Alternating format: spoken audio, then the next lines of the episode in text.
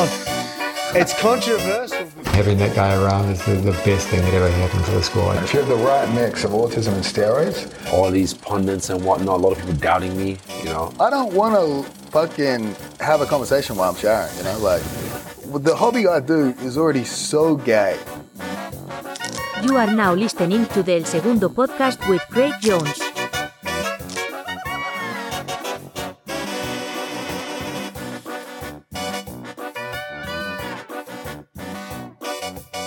All right, we're here, episode, it could be nineteen, maybe twenty. We're here with martial arts expert, fashion designer, gay activist, and OnlyFans male porn star, Kit Dale. I think you missed a few things, but thank you for having me on. It's good to see you. I haven't seen you since, when did I see you last? L A sometime, hey? I think uh, when you came to L A, we trained, I can't, man, it was like a over a year ago for sure. Yeah, time fucking flies by. Before your transition, I think it was. Before before I transitioned and transitioned back, actually, yeah. It doesn't all come back, though. Did you? You got it back? For you. Fuck, man. You didn't like it last time. I could go through ten of those processes and I'm not going to lose anything. we, um, yeah, we, so we have a long dating history. We, I think, I first met you, actually. This is a funny story, right? I first met you at a tournament in Adelaide, South Australia, when I still lived in Adelaide. I remember the first time I laid eyes on you, there was only one toilet at this event. And I've gone into the toilet. I've taken a filthy, nervous, pre-competition turd. I opened the door and you had to go in there next. And I thought, I remember to myself, that's the first victory I've had over this man. Well, honestly, I really enjoyed it, so I don't know if you're going to call it a victory. It's one of my one of my pastime hobbies. I do, like, it's so funny. I don't remember that. I think I suppressed that memory.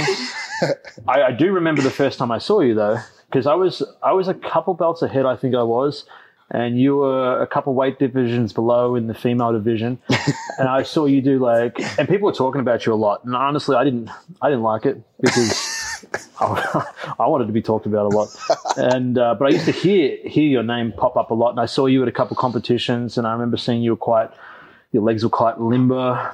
You didn't have much hair on your legs back then, not like you do now. It was smooth, very smooth. Um, and you know you were doing you were doing quite well. You were really rubbery, rubbery. Yeah, yeah. You know what's funny is you talk about not liking the next generation. You didn't actively suppress me, but for me personally, whenever I see a good up and comer, I think, hey, let's take this guy out. Let's give him some cocaine. Let's see if we can sabotage his career. Hold him back a bit. Give me a couple years more in the game. Bro, if I could turn back time, I would have done that. If I had known what you were going to become back then, there was a lot of things I would have done different. I probably wouldn't be free today, put it that way. I'd be locked up somewhere. You, you would have just helped me actually back then, giving me cocaine, I think. Look, I mean, I hate you for a lot of reasons, okay? One... That's why we're in the therapy chairs. I used to be one of Australia's best grapplers. I think at one point I was Australia's best grappler. And then this little fuck come along and ruined everything for me. Uh, I, I remember the moment that happened when you beat Leandro Lo, and I was I was happy, I was celebrating, but a part of me was crying inside. Te- yeah, tears of uh, real tears. They were like, oh, you're so happy. People thought I was happy. I was fucking, I was devastated. I remember it. Thinking, this is so good. But this is fucking me big time. I, I, I was, I think you were, you were a big, you were a big reason I came back into jiu-jitsu, to be honest with you, because I took, I think it was two thousand fourteen, I got burnt out. It was my first year of black belt, and up until then, I was really like, I, I was really interested in jiu-jitsu and competing as well. And then I, I did a, about a year of black belt, and I kind of just got bored. And then I, I went back to play Australian rules football with my brother, and I hurt my knee. And I had to get a knee reconstruction and stuff. And I, and I did that. And I got more into acting back then. And I, I didn't have money to fix my knee. I remember that. So I did. I got a role in acting, which paid like fifty thousand dollars. So I got my knee fixed because I wasn't on health insurance. And then I came back to Lachlan. You said that Lachlan. Was tough on the body, that acting gig, right? What's that? You said that was quite a physically demanding role. Yeah, there was a lot of fight scenes. And I hadn't – my A C L was still uh, – broken at the time when I did it, and I didn't tell them. They said, like, you know, have you got any injuries? I'm like, no, I'm good. And then I had to do a lot of shit. My knees would pop in and out. It was it was pretty scary. I had to run with these like gumboots on. Um, but I got the knee fixed and I came back, and this is when you were at Lachlan's at this time. And then I trained with you and I was like, fuck, okay, holy shit, this kid's good. And um, I don't remember, I think at the stage, that time I was still, I think I think I was still a bit better than you at that stage, but I was like, damn, he's really good. And Lachlan improved a lot. And that was the only reason I came back, honestly, because I was like, I can't let this little fucker beat me. I got to come back. I got to get better. And and uh, so you were like, you were honestly the main reason that I actually came back into jiu-jitsu, which was one of the worst decisions of my life. I should have just stuck to what I was doing at the time. But I, yeah, I was. I remember that. That was horrible. Yeah, jiu-jitsu does ruin people's lives. People. I mean, here's the thing: if you have not much going on in your life, jiu-jitsu will help it. But if you have a great career, great prospects in other areas, jiu-jitsu will totally fuck that up for you. Jiu-jitsu ruined everything for me, bro. I could have been something special right now. I put it into jiu-jitsu. That, yeah, that was back then. Actually, you helped make jiu-jitsu a bit cooler back then because I think like everyone was so fucking serious and just weird, and like a lot of the times coming up as a gringo, a lot of the Brazilians wouldn't, I don't think they would, uh, it's not that they'd hate you, but it would be like fighting Muay Thai in Thailand. It's like, it's their thing. Yeah. You know what I mean? So it's like, especially if you did good, they wouldn't like you. But what I liked about you, you would take the piss out of the whole sport, which the sport is pretty fucking silly. Yeah. Yeah. It's a bit ridiculous. I think like, yeah, I think because I came from more of a football background, and my, my cousins are really funny. And they, we just, anytime I went to a, any kind of function, they were just making fun of me. Like, when I started going bald when I was about twenty-one and my cousin would see me and he'd be like, hey, thinners, what's going on? I'd be like, fuck. I'm just like, I just got so used to that. It was always fun. And when I got into jiu-jitsu, I, you know, I just naturally wanted to have that same, that same banter, but a lot of people took it so seriously. And I definitely got a lot of hate. I mean, and you're right. Like when I went to Brazil for the first time when I was a purple belt and I was competing at the Brazilian Nationals. Yeah, purple belt. I beat Tinoco in the final for that one. It was a really cool event. But, man, I remember training with Gord- Gordos crew. I forgot what they oh, were called. Oh, the half-guard guy, right? Yeah, yeah. And one guy, this purple belt, like, he, like, because I was beating him, and I think they just got so mad because there's an Australian guy beating them. He picked me up and rammed me into a concrete wall, like, boom, like that. Gordo yelled at him and stuff, but I was like, fuck, man, they don't like, they don't really like us right now. Not all of them. There was some, there was a lot of uh, Brazilians that were really cool. Uh, that's them knocking on the door now. Right? That's up there. Kid, you down there? It's still I upset. Remember you, man. But, uh, yeah, I think it was cool because when we used to train, and that's why I liked you a lot, because when we'd train, we would always try and, you know, I think we both had our cameras out for most of the time we're training and just trying to record it. If yeah, they were doing yeah. something dumb. Do something fucking, yeah, attack each other, make a joke out of it. You did that funny video where I swear you did a rolling breakdown of us, but I you talked shit for ten minutes. I don't even think you took a breath. I didn't. I didn't. I, was, I was on oxygen treatment after that. That's actually a skill you learnt in acting, right? Uh, yes. I don't think I was acting, though. I remember you told me, actually, you wanted to get into acting because you went to a lot of auditions and you realized what went on there and you said, you know what, I might become a producer. Well, I was actually hoping the opposite. I was, I was hoping I would come in a producer. To, I, That's the ultimate power shift, eh? Well, we, yeah, we tra- so you had a gym in Melbourne that got taken over by Lachlan. I think just a, I visited it when you were still owned it, and then I moved there when Lachlan took it over. And I think I was in Melbourne for from twenty fifteen to about twenty eighteen. But you came back to training probably what twenty sixteen, twenty seventeen. Yeah, yeah, yeah. I think like the, the gym was doing really well, and then you showed up, and then it. It just dropped. Uh, so I had to get rid of it. No, I think the, the owners that I was working with, they uh, they invested a lot of money in it. And the area we were in was, it was just not going to really work. It was, we, we actually tried to buy a bigger gym. And like the week before we had it, someone come in and uh, gave them a cash offer for something else. That was so me, actually. Yeah. That was a fucking rat. And, uh, and then we ended up getting a smaller place. And we just, we just couldn't get enough numbers in there to make the, the money back. So the investors were getting... Uh, upset. So they came into me and they said, look, Kit, do you want the gym? We'll just give it to you. And I would have to take over it. And uh, at the time I was not really interested and I, I kind of got a little bit burnt out and I wanted to, to go more into acting and stuff like that. So we gave it, pretty much just handed it across to Lachlan for one dollar. For one dollar. And he teamed up with Simon from uh, Absolute M M A and, and took over. And then I, I was traveling for, for a little bit. I think I was filming for a little bit. And yeah, two thousand sixteen I came back and that's when you were there.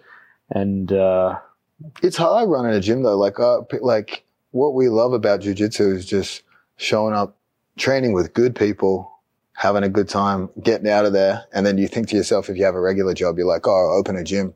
I'll have that every day. But really, you're working six days a week at least. You're teaching every class. You're having to learn sales, marketing. You're having to, obviously, this sounds so silly. You have to literally remember everyone's name, things about them. It's like you have to manage a community. And it fucking absorbs your life. And that, I feel like it can burn you out running a gym. Man, for starters, I didn't know half my own students' names. I had to give them nicknames literally just because I didn't know what they were called. Um, and it's you, you attract so many weirdos in jiu-jitsu. Like, let's be honest, most jiu-jitsu people are weird. Ben Hodgkinson was there for six years and you still didn't know his name. What's his name? did, did he beat you in a match? Did he beat you? Oh, actually, this is a, this is a funny story, right? This is a funny story. So... me and Ben were kind of like frenemies, right? So we, I think we ben actually was frenemies with everybody, Ben, even yeah, his own coach. Yeah, that's that's true. But we were at uh, we was, it was more of like a rivalry because we were both sort of after the same goals, and he was a really good up and coming purple belt, and I think I beat him with a footlock when I had no business beating him, and then we had a rematch at Abu Dhabi World Pro. But World Pro were giving out two tickets, and in the gi, I had won the first ticket. And Lachlan Giles maybe go into the second tournament and he's like, I want you to go in there and help Ben win a ticket to clear out the divisions, which I don't think I really was needed because I think he, like he was going to win it anyway. Mm-hmm. But I remember what happened was I say to Ben, I'm like, all right, we're going to have a scam match. I'm going to shoot.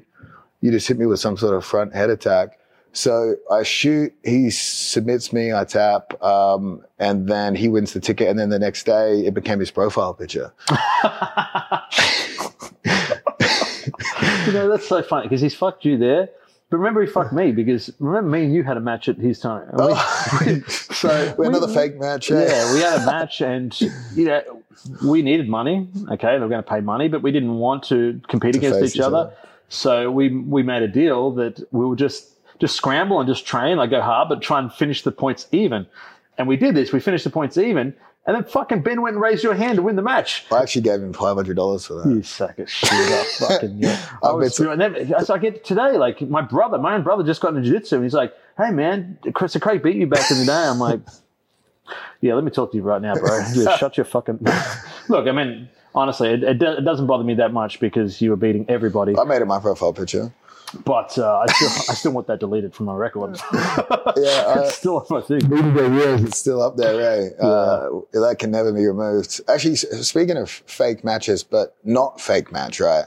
One of the worst times, because, you know, sometimes I'd do tournaments back in the day where there'd be prize money and you might just split. You might just say to your opponent, or your opponent might come to you and be like, let's fly it, but let's split the cash. Mm-hmm. So I remember D J Jackson, wanted by the law for, for uh, statutory charges, D J Jackson, right?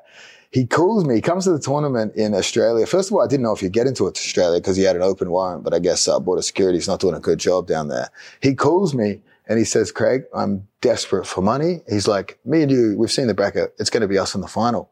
It was a twenty thousand dollars prize. He's like, what we do, no matter what happens, we just give each other ten K each. And I'm like, fuck it. Can't need some money. Let's do it. So we both win our first two matches. We face off in the final. It's A D C C trials. At the time, I still barely, I don't have a lot of wrestling. At the time, I just pull guard, take a negative, stalls me out. But the whole time I was kind of thinking, I fucking got ten K. And then uh, the next day afterwards, the promoter's talking to D J and stuff. And then D J just just disappears. Eh? He calls me and he's like, bro, they haven't paid me yet. And then he's like, bro, I've already spent all the money.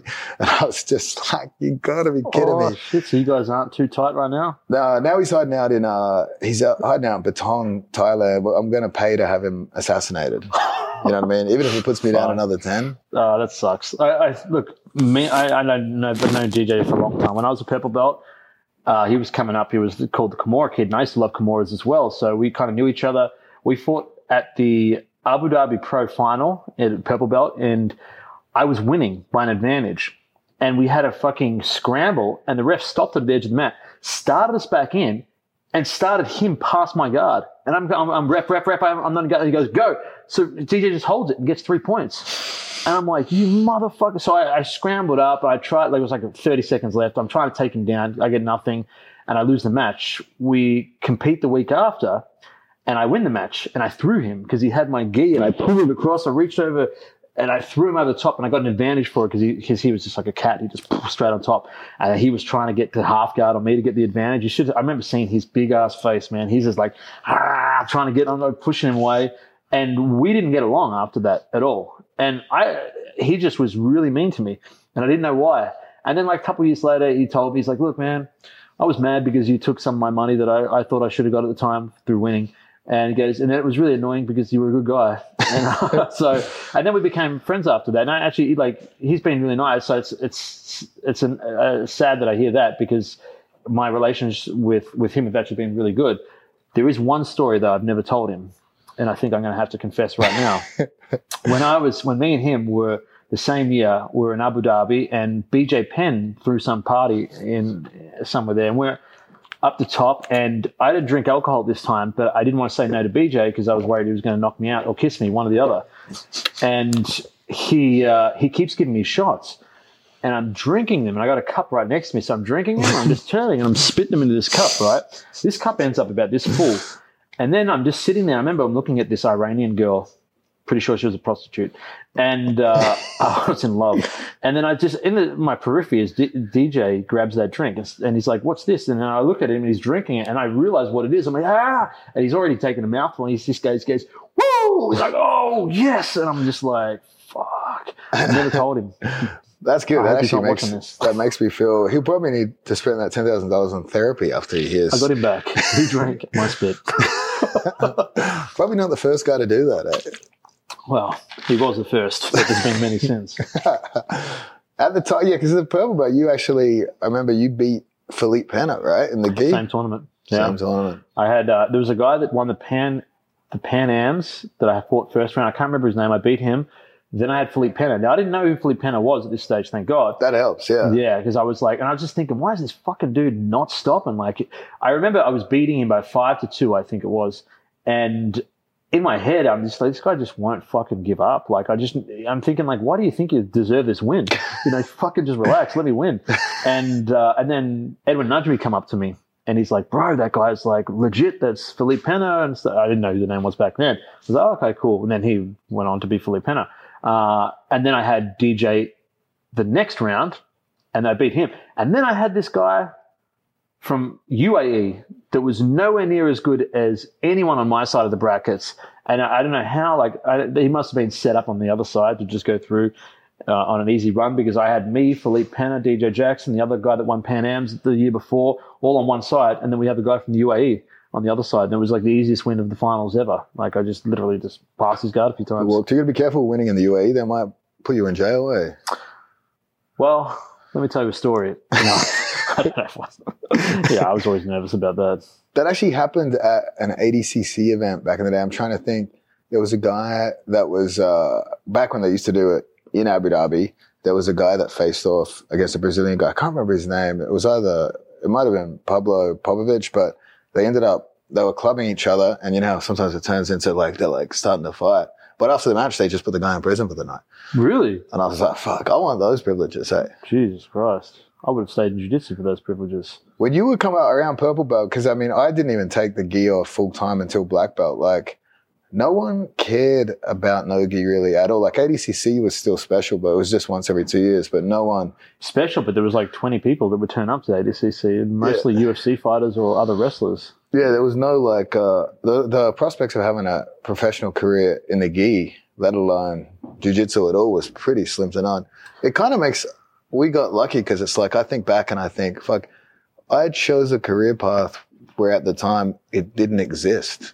Like, yeah, yeah. Like you just... You're the, an idiot. Yeah, that's like... Lucky. Yeah, that's, that's dumb luck. You're a stupid motherfucker, yeah. Yeah, because you, I remember the time you were sponsored by Sub and Power, you had a good deal. I remember one time I yeah. was like, yeah, you probably influenced my career choice, right? Because I remember one time my mum used her like frequent flyer points to buy me a flight to some tournament. I remember she said that. She accidentally bought me business class, and you had gone to the same tournament. I walked into like the Virgin Lounge or whatever, and I saw you in the lounge, and I was like, "Oh fuck, these jiu-jitsu guys must be getting taken care of." Hey? Oh really? Yeah, shit. There was, I was, yeah. So Sub Apparel sponsored us, and uh, He had some cash, eh? They had some cash, okay? Not through legal means. Yes, there was a lot of, and I, I couldn't believe it. I'm thinking, like, how does he have this, this kind of money? They were flying this, like, diamond class to uh, to Abu Dhabi, and, I mean, those tickets were like ten thousand dollars. Like, they were all rolling on there. They had a bar on the fr- on, on the plane. They, they were great.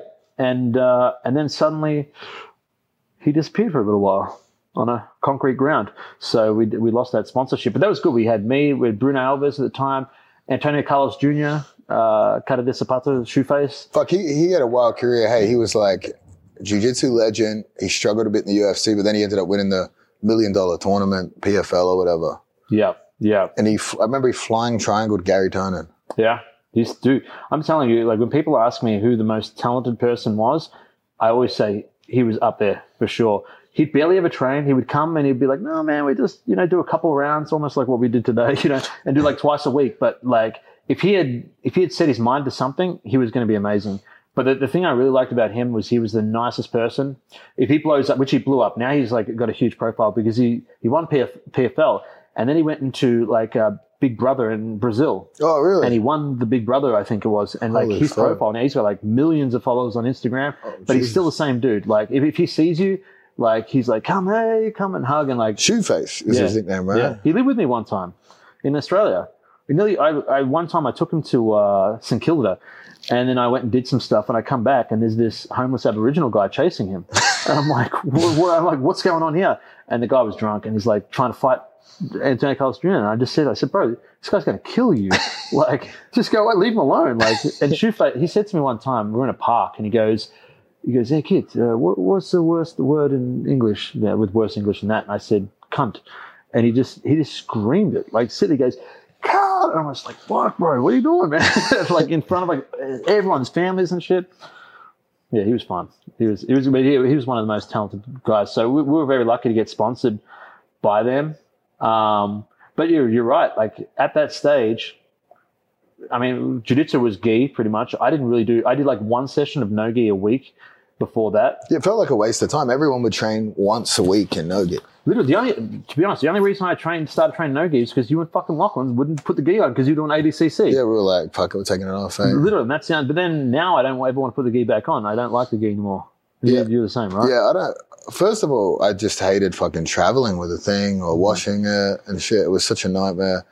Nogi's just so much easier.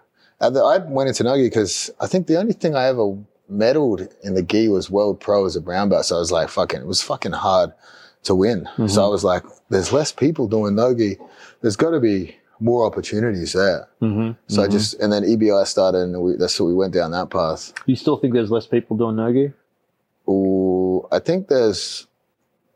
I think there's probably still more competitors do, and more regular folk training gi, but no gi just seems a bit cooler, to be honest. It's hard, it was. I remember it would be hard to show a friend or even like show a girl. You'd be like, they'd be like, "What do you do?" And you show them picture you in a kimono. Like that's just like you don't you know. Didn't get action. Yeah, you don't know what they're thinking when they look at that. But in terms, yeah, no gi's a bit more, a bit. I don't know, something about it just seemed a bit more interesting. This is um, my my thought, and the reason why I really fell in love with it, other than the fact that you can travel without having to fucking carry a gi, is I feel like it's a much more advanced version of jiu-jitsu. I think people have the misconception that gi is more co- like complex because there's more possibilities, because you can make grips almost everywhere. But, I mean, the ability to make grips is so simple. It's like you can just grip. The ability to control someone no gi is fundamentally much more difficult, and you have to have a much greater uh, skill set and uh, and control to be able to control someone in no gi. You know, anyone can go in there and just be like athletic and strong and, and wear people down with underhooks and overhooks, but be able to control the hands, wrists, neck, and everything, uh, which I feel like you were one of the one of the first people to go through and start really finessing no gi, and that's why I love it, because I feel like it has far more top end, uh, like a, a skill roof, if that makes sense. Uh, it's, it's far higher than what gi is. You can get more positions in the gi because of the handles, but I feel it's much more basic. It's more like bowling with bumpers. That's the way I look at gi compared to no gi.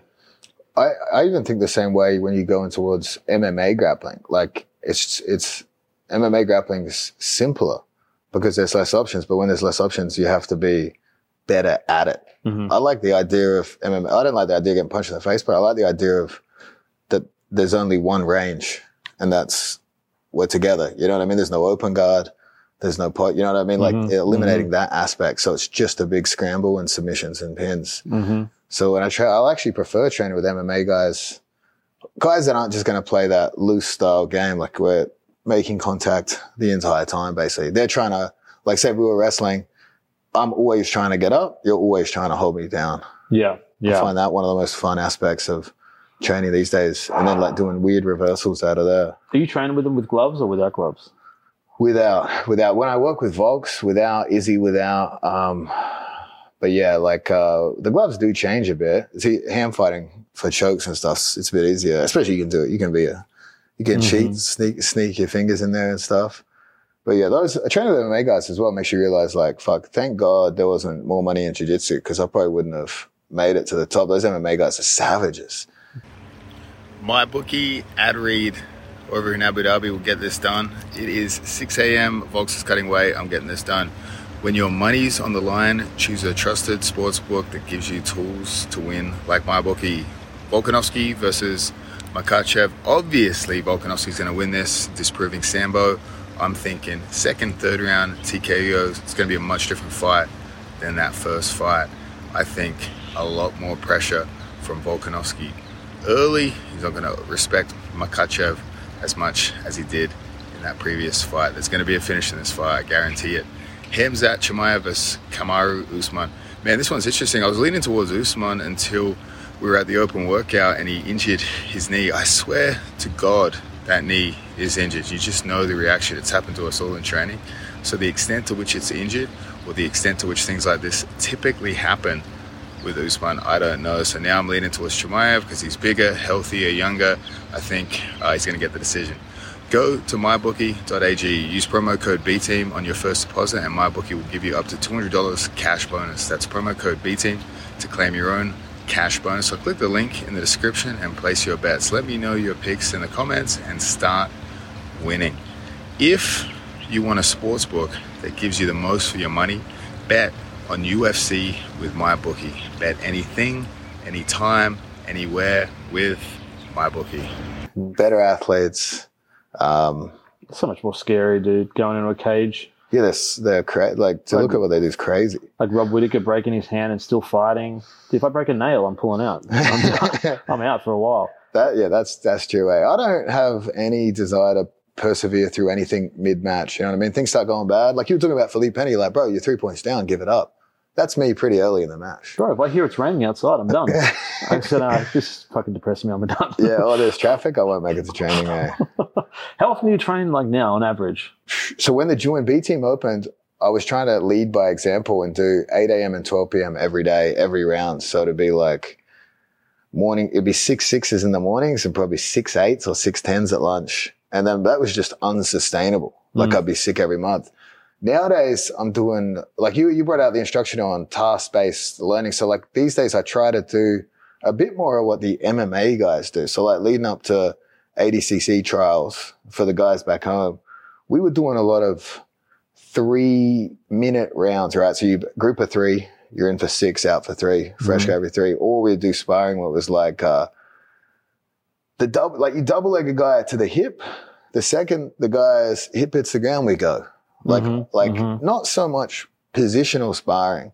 Like, say, for example, we do positional sparring and you start mount on me without any underhook. I don't like that style of positional sparring anymore because how often does that happen? Yeah. Or turtle where you don't – say I'm in turtle and you don't have any grips. I feel like these things don't happen. What's re- what's realistic is you double leg me, put me to a hip, I turtle, you've already got some grips. Yeah. So we might as well start from the hip. And say yeah. for mount, if you pass me to mount, good chance you have an underhook and a crossface and I have a quarter guard or something. Yeah. So it's like I'd rather start back one step because you feel like you lose something.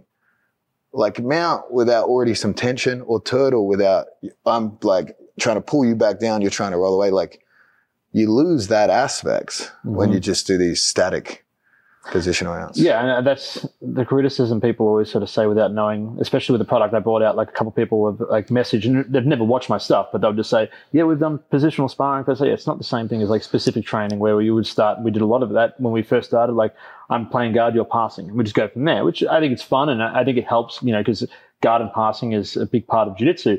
But I think that the missing link is the the smaller things and the smaller transitions that that happen that are super important amongst that. For example, if I'm passing and you're playing Z guard, like a, a big part might be trying to kill the knee shield and get, you know, to half guard or something like that. Or when you're in half guard, trying to get chest to chest or something like that, which is a huge little, like a, a little sub game in, inside. And a, a couple games that I sort of did, and I, I almost do it backwards as well, because let's say for wrestling, for example, most people when it comes to wrestling don't even want to wrestle or, or do takedowns because they're jiu-jitsu guys. And one, they're like, they're scared of getting hurt. Okay. Two, they don't even want to shoot because they don't even have the confidence that they think, well, even if I get their leg, he's just going to sprawl on me. I'm going to get hurt. So what I get like beginners especially to do is I get them to start on a single leg with like uh with their like a gable grip on the single leg, and I'll get them to start there and just try and finish and try and finish and try and finish while the guy on top is just defending. And then what happens? They get so good at understanding how to finish, and they get such confidence that they are far more incentivized to actually get the single leg. So they'll yeah. actually be, you know, creative in a way, knowing, well, once I get that single leg, it's done. Like, I'm going to finish that, you know, uh, rather than what most people do is they take more of a linear approach, whereas it's, you know, I'm going to shoot through here just like that, grab the leg, and then I'm going to switch here. And as you know, like, it never happens like that in a match. There's so much, like, scrambling, fighting amongst all of these different positions. So a big part of, of bringing out the games was to try and create, you know, games that, one, limit, limit the amount of variables. Because as you know, you go into jiu-jitsu, it can be unbelievably overwhelming. There's so many different things. I try and limit that into maybe one problem they can solve. And it might be very, you know, very small. It could be just trying to, uh, you know, get an underhook from half guard and just do that as a beginner or something like that. And then as they get better, we start trying to like introduce more variables. And now the person underneath is not only trying to get an underhook, he's also trying to, you know, uh, get his knee shield back in, or he's trying to switch, and you just add more and more. And I try and get people experience in the smaller areas that are, one, super important, but that you don't get much time to practice. You know, let's say I, I'm wrestling with you and I shoot on you and you sprawl me and guillotine me, which is, happens a lot. Then like, I, I don't really get a chance to sort of figure out. It might happen once or twice, and then I don't see you for another year. I don't get a chance. Especially to if that out. happens, you won't see me. Yeah. And I don't get a chance to figure it out. So then by the time you come back in a year's time, now I'm like, I get my second opportunity, does the same shit, it disappears again. But I, when you do it over and over again, you're getting instant feedback on what's working and what's not working, which it, and if I take like a backseat look at your career, and one thing that I felt like you were doing really well, and I, I said this earlier when we were training, is I would always turn up to training and you and Lachlan would be making out. But after you guys made out, you guys would be practicing, and it wasn't, you weren't drilling techniques. You were looking at positions and you were experimenting and playing with it. And you would ask me, you know, like, Kit, what do you think of, what do you think of this thing here? And you would just look at it more like a scientist looks at things and doing like case studies on it. I think that was a, a, a huge reason that you developed the way you did, because you don't look like it. And the, the thing that's really difficult about you is you don't move or think like a regular grappler does. Most grapplers are just carbon copies of somebody else. They're like little Marcelo Garcias or something like Nowadays, that. Nowadays, like a, they just listen to Danaher or Gordon and it's like, exactly. That, yeah. And you can just say, and you know, because you roll with the better ones and you can just say, well, I know exactly what to do against this person. They're very easy to put in a box. But you... and I think of myself, we're, we're very difficult. I don't think anyone can ever really train for that, because we're always figuring things out. We're always doing new things, and we take a, a very much a problem-solving approach to coming up with solutions. I mean, look at your uh, squid guard, octopus oh, guard. Octopus, yeah, the reach around. The reach around. I mean, absolute shit junk that works. You know what I mean? It's like, but it's so like, you wouldn't come up with that without doing some serious weird shit. Yeah, some weird sparring, hey. It's funny you say that, hey, because like often twenty fifteen, twenty sixteen, like I'd come into the gym having watched some competition footage online, and I would try to show Lachlan, but sometimes Lachlan, Lachlan's approach would always be, he's very like, uh, he'll shut something down without even looking at it, but then go back to it. Well, yeah, Like yeah. I, I still remember Eddie Cummings winning E B I, and I was I was drilling the elevation uh, cross-archie entry from butterfly guard, and I was drilling it, and Lachlan's like, junk, junk, wouldn't work. And then I remember he his opinion of Gordon and shit at the time, I would tell him back then, I was like, yo, I think what these guys are doing is pretty good. But his instinctual reaction was like, nah, those guys suck. They'll never beat anyone, eh? And it was like a thing. It was a funny over time how things progressed, that when he was sh- showing those guys the way they were doing heel hooks first, disregarded it. Uh-huh. But then obviously...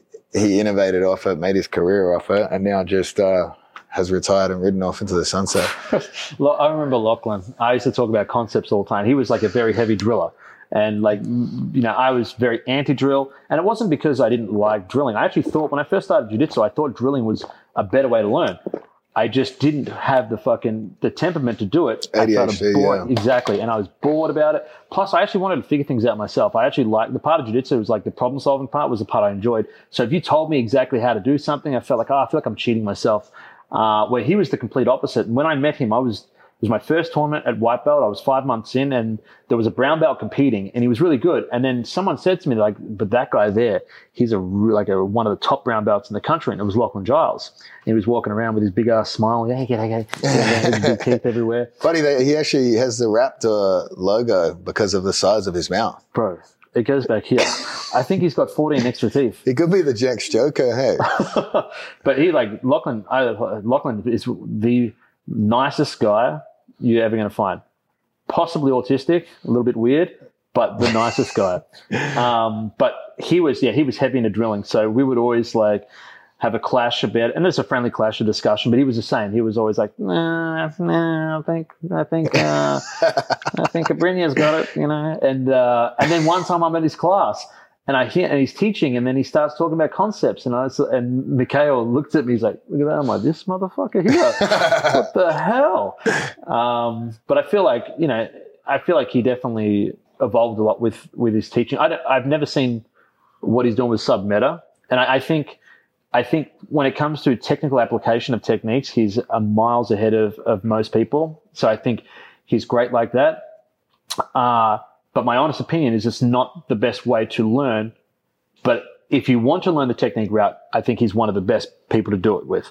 I don't think that's the best way to learn. I think the best way to learn is allowing people to problem solve, creating small task-based games where you limit uh, the million amount of variables and allow them to become really good problem solvers, because then what they're going to be able to do is actually come up with their own solutions, which is what me and you do a lot with our rolling. Uh, and I think the only difference...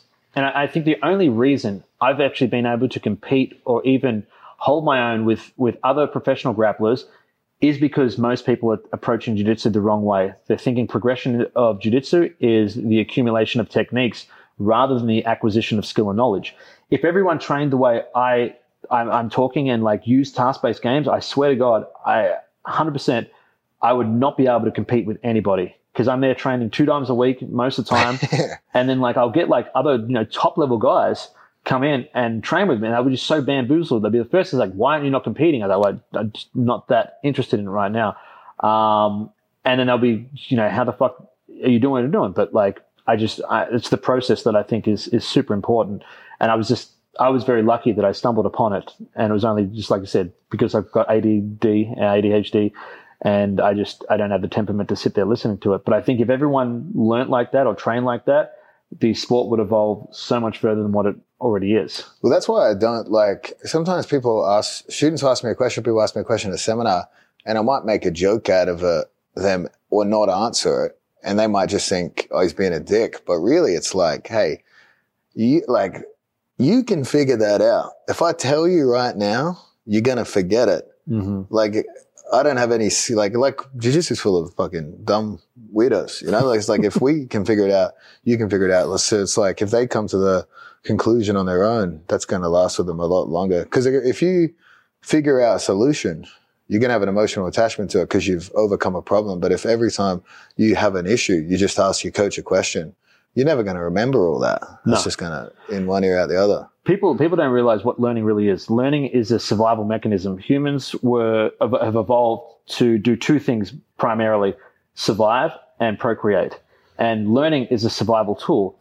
So the amygdala decides how deep to store information. Okay, it decides whether you need to remember something for ten minutes or for the rest of your life. And if you think of any kind of like emotional state that you've been in, like, you know, you've been attacked by someone or something happened, nine eleven or something like that, most people can remember a lot of information from that moment. But the amount of times you've been taught a technique or something like that, and you're just sitting there watching it and drilling it, and you just forget it like a week later. Happens all the time. People people just think, oh, I just struggle. I need to drill it more and stuff like that. It's like, no, you need to add emotional context to whatever it is you're learning. Like, and that's what you're saying. If you discover something through rolling and you're excited and nervous, your coach is watching and you figure something out, it feels fucking good and you're excited. And that amygdala is emotionally aroused and tells you that, hey, we needed this to survive. It thinks that half the time it thinks you're being attacked. And it thinks, well, we're getting attacked by now by this grappler, so we need to learn as much as we can from this situation so that we can survive it and evolve to deal with that in the future. And that's really what learning is. So if you think about like the best ways to learn, as you're saying, it's getting people to experience things and discover it themselves. Like I can tell a, a kid, don't touch a fire, but that kid that's put his hand in the fire is going to remember that for the rest of his life. Well, D J drinking your drink. that's uh, that's going to be with him a long time. You know? D J, I'm sorry, bro. I, I wanted to tell you. I really did. But it was too late. I'm happy about it, to me. You made Craig happy. That's, we did a good thing. My best memory of you, and I'm surprised you don't either A, send it to him every day, or B, share it every day, is there's competition footage. Maybe we can put this in where Lachlan Giles is doing a toe hold on you and you're like oh, yawning yeah. and looking around. Which is just is, is aged well, considering he made a career off like last. Yeah, I think I did post it after he was like after he blew up uh, A D C C. I thought I posted it. Um, yeah, there was a time where like he was always in the tournaments, and the thing is, Lachlan's good, right? And back then, I mean, Lachlan's really good now, but back then he was good, and. But because of the way I approached jiu-jitsu as more of a uh, problem solver and uh, a strategist, and he was much more of a specialist, it was so – and I, I know you had the same thing. We kind of knew his game so well. So we could almost – we could let him do a lot of stuff and just be sitting there like, okay, you know, you're going to finish that toe hold now, because we knew him so well. I couldn't do that now. He would take my foot probably off. But back then I could. So there was a there was a match where, yeah, he's, he's trying to attack me, and it, it was a lot of that. Like Lachlan was one of my easier roles at the time, not because – I was much better than him. It's just I knew exactly what he was going to do, and it was very hard for him to predict what I was going to do. And that's why, like, a lot of time people would always ask, you know, like, him questions, and he would always put me and you in a similar category. It'd be like, ah, they would say, but Kit and Craig did it. And they'd be like, yeah, yeah, that's Kit and Craig, you know.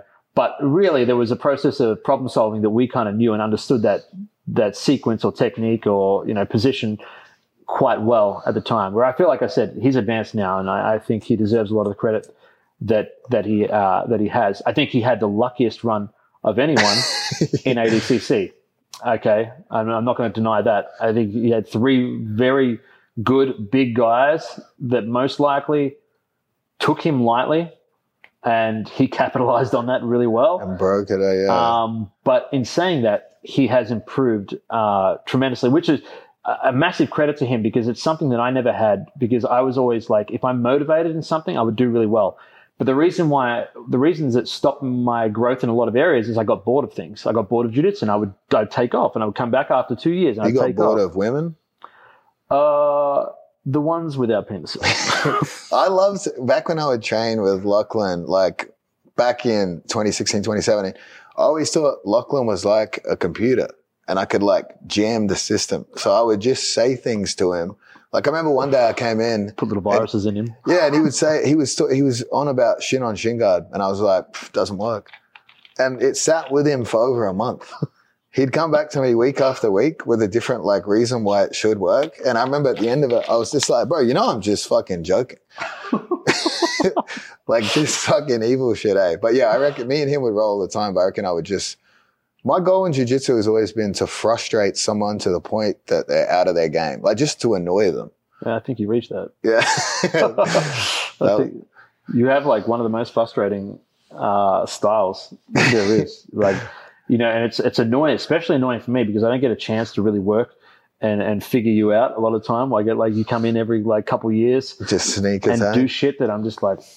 That's why I do better. Like say, for example, at B Team, right? Like if I'm there all the time, if I'm just there all the time, like regularly, guys will start to figure out the weird shit I do and do better than me. But then when I'm traveling and I might not even be training, I might be partying, like just living it up, I'll go back and they're confident they're going to fuck me up because they're like, fuck, I've been training hard. Mm-hmm. The mm-hmm. second he comes in, I'm going to rip his head off. Mm-hmm. But then they haven't dealt with me just doing annoying weird shit and I get him again and it just fucking is this negative feedback loop where they get so angry. And that's that's really the only thing that keeps me in the game. You know, the second they start beating me, I won't allow, I'll just stop training and rob them. Just quit. Like yeah. Joseph Chen, within one year, he's going to be beating me, and that might be my call for retirement because I've done so many horrible things to him.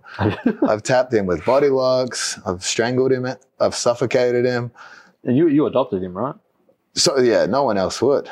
Yeah. I was, yeah. I mean, I don't blame him. It wasn't cheap. But, yeah, when he gets revenge, I'm going to be scared for my life. Is he, what, why is he getting so good so quick?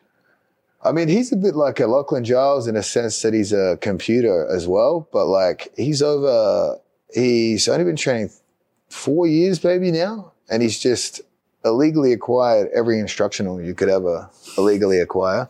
He studied them religiously, but then not just studied them, but then pro- taking the practical application too to really try to figure it out for himself. And he really kind of shot up three weeks ago when I released my new product, right? Oh, yeah, yeah. Was, he credits his biggest... entire success. You're he welcome. Credits his A D C C trials victory, which he did before your product, to your product. Dude, I mean, yeah, he he, is, like, he was seeing a psychic. And the psychic was telling him what I was about to release. That's funny because I told him to see a psychologist, not a psychic, but I must have written a message short. He needs it after me.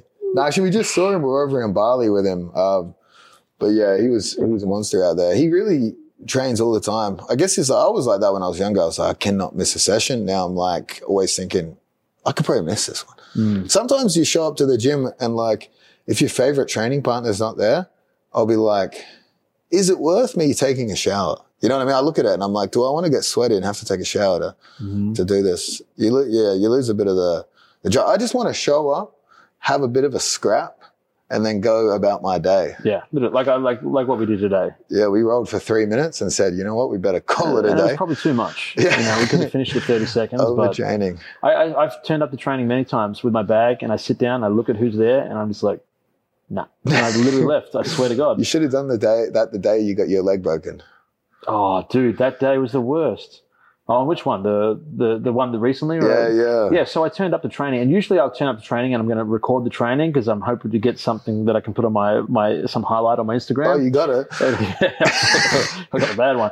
And then and he was there. And I so he was the uh, one hundred kilogram two thousand five freestyle world champion from Russia. That's another word for pulling guard, hey? Yes, yes. And he... Uh, He was like, uh, I, I didn't want to train with anyone. I didn't even, I decided to bring my camera this time. I'm like, I'm just going to train and just go soft. I was tired. And then he was there and I was like, fuck, there's no one else here because he's big. He's like three hundred pounds now. And uh, I said, there's no one else here that I really trust him rolling because I think he's going to hurt somebody. So I thought, I wrestled with him the week before and I out-wrestled him. And he, twice, he like, he took a break twice in the in the five minute round. Like he was exhausted and then I bumped his head and he was, oh, and I was like, oh man, this guy. So he came in and, and this time he wanted revenge. So he went hard for the first two minutes and like we hit the brick wall and then he pulled me in and I'm thinking like, you know, usually we, if you touch a brick wall, you come in and tap each other and you start again. As I'm walking in, he snaps me down and you can probably put this in into this, snaps me down.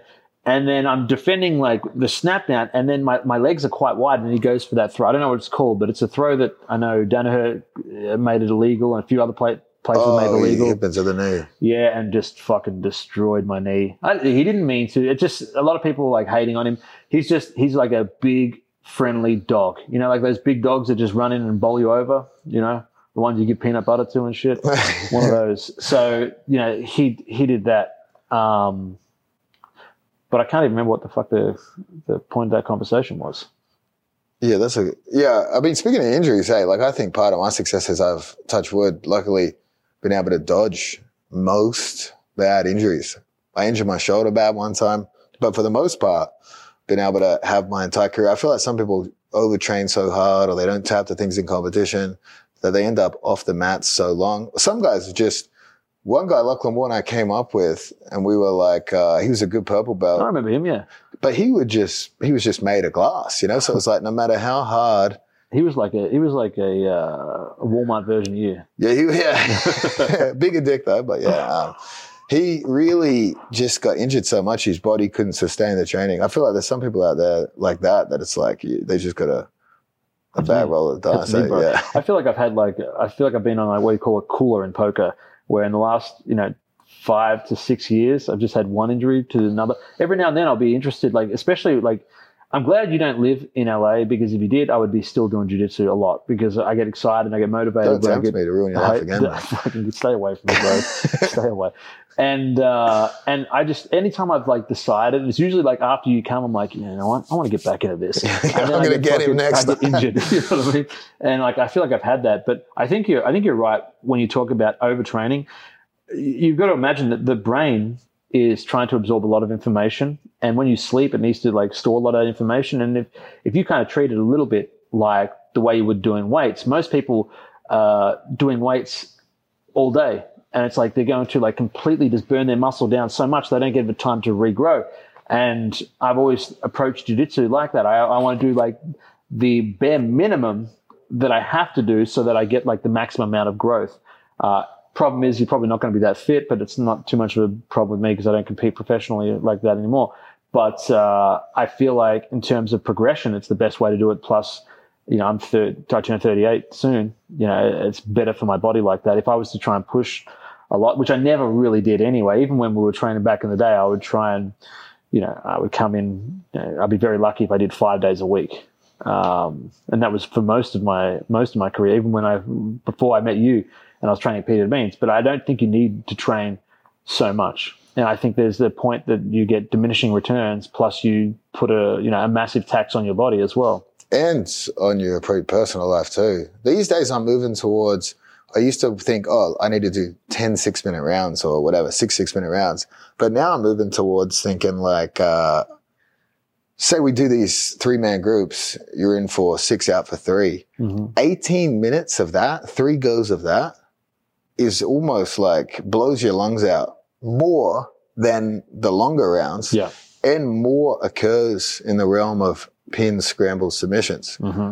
Mm-hmm. Obviously, you're not going to be as perfect in the in-between positions, but in terms of like, and it's actually, it's like a Tabata versus a marathon. It's like it is, it's it feels better on my body, and I feel like I actually try more, train harder.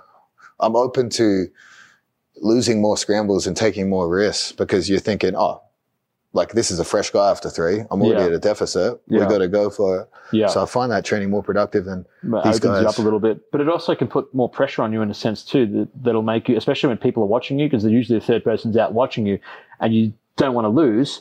And the same sort of thing, you activate your amygdala and you're going to remember a lot more from those roles. So I feel, I feel like the same thing. If you, eighteen minutes of that is equivalent to an hour you know, of, of just regular training. Um, yeah, we will do that, and then we'll chat a bit about it afterwards. That third man, because we'll have a we'll have a narrative within it, right? So, like, if you've already done your three, and the fresh guy comes, we tell that fresh guy, "Hey, you come in and you fucking kill this yeah, guy, go after him." But then, obviously, what happens is now you're tired for the next guy. But we'll do, we'll create that narrative. We'll problem solve a bit after.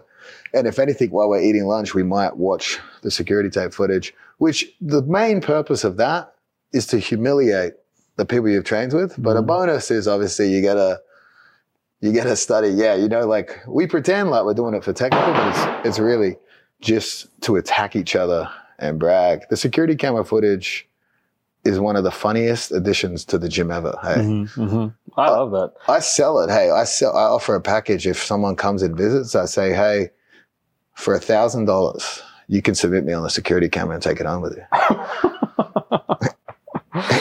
Fucking hell! I think I don't like to turn up to training without recording anything because anytime I feel like I've not recorded, then something really good's happening. And yeah. You know, like that's when I'm always like, you know. I'm not going to, like, even that bad thing with my knee. I didn't record that day. It was his partner that recorded it, and I was lucky I got the footage off him. But I would have been like, fuck, man. Imagine if he injured, injured you and then was like, no, you can't have the footage. Yeah, dude. I was, actually, I was surprised. I don't think he, I'm glad that I don't think he has Instagram because if you saw how much hate he, he'd get me, he would have tried to kill me. So he's like the scariest Russian dude. I, I for my movies that I get made, I'm going to for sure cast this dude because he's, he's huge. He's like six foot five and just the scariest looking dude on the planet. Like, that's a good thing about any any Russian can play Russian because they don't show any emotion anyway. There's no, no expression. So yeah, weird. We had we actually. We we're here at P J Bartz's gym. We were all rolling today. The second we started rolling, there were like three cameras came out straight away. Yeah, I saw that. Immediately. Yeah. Someone, someone's dick came out as well. As well. Oh, I mean, that was, that was mine. Yeah. You too. I was, jer- I was jerking off. It's the most uncomfortable fucking part of my ass on this seat. It's, it gets getting a good sweat, eh? But fuck, eleven forty, we probably got to head to the airport now. But I'll actually, given I did all right with it today, it'll probably be two years until I see you again. Look, uh, I think I'm going to come after you this time. I'm going to come after you. I'm going to be hiding in the change rooms and just get you in the shower when you're tired. Just get you real good. Thank you, bro. Thank you, bro. Thank you for listening to the El Segundo Podcast. Don't forget, fuck Craig Jones.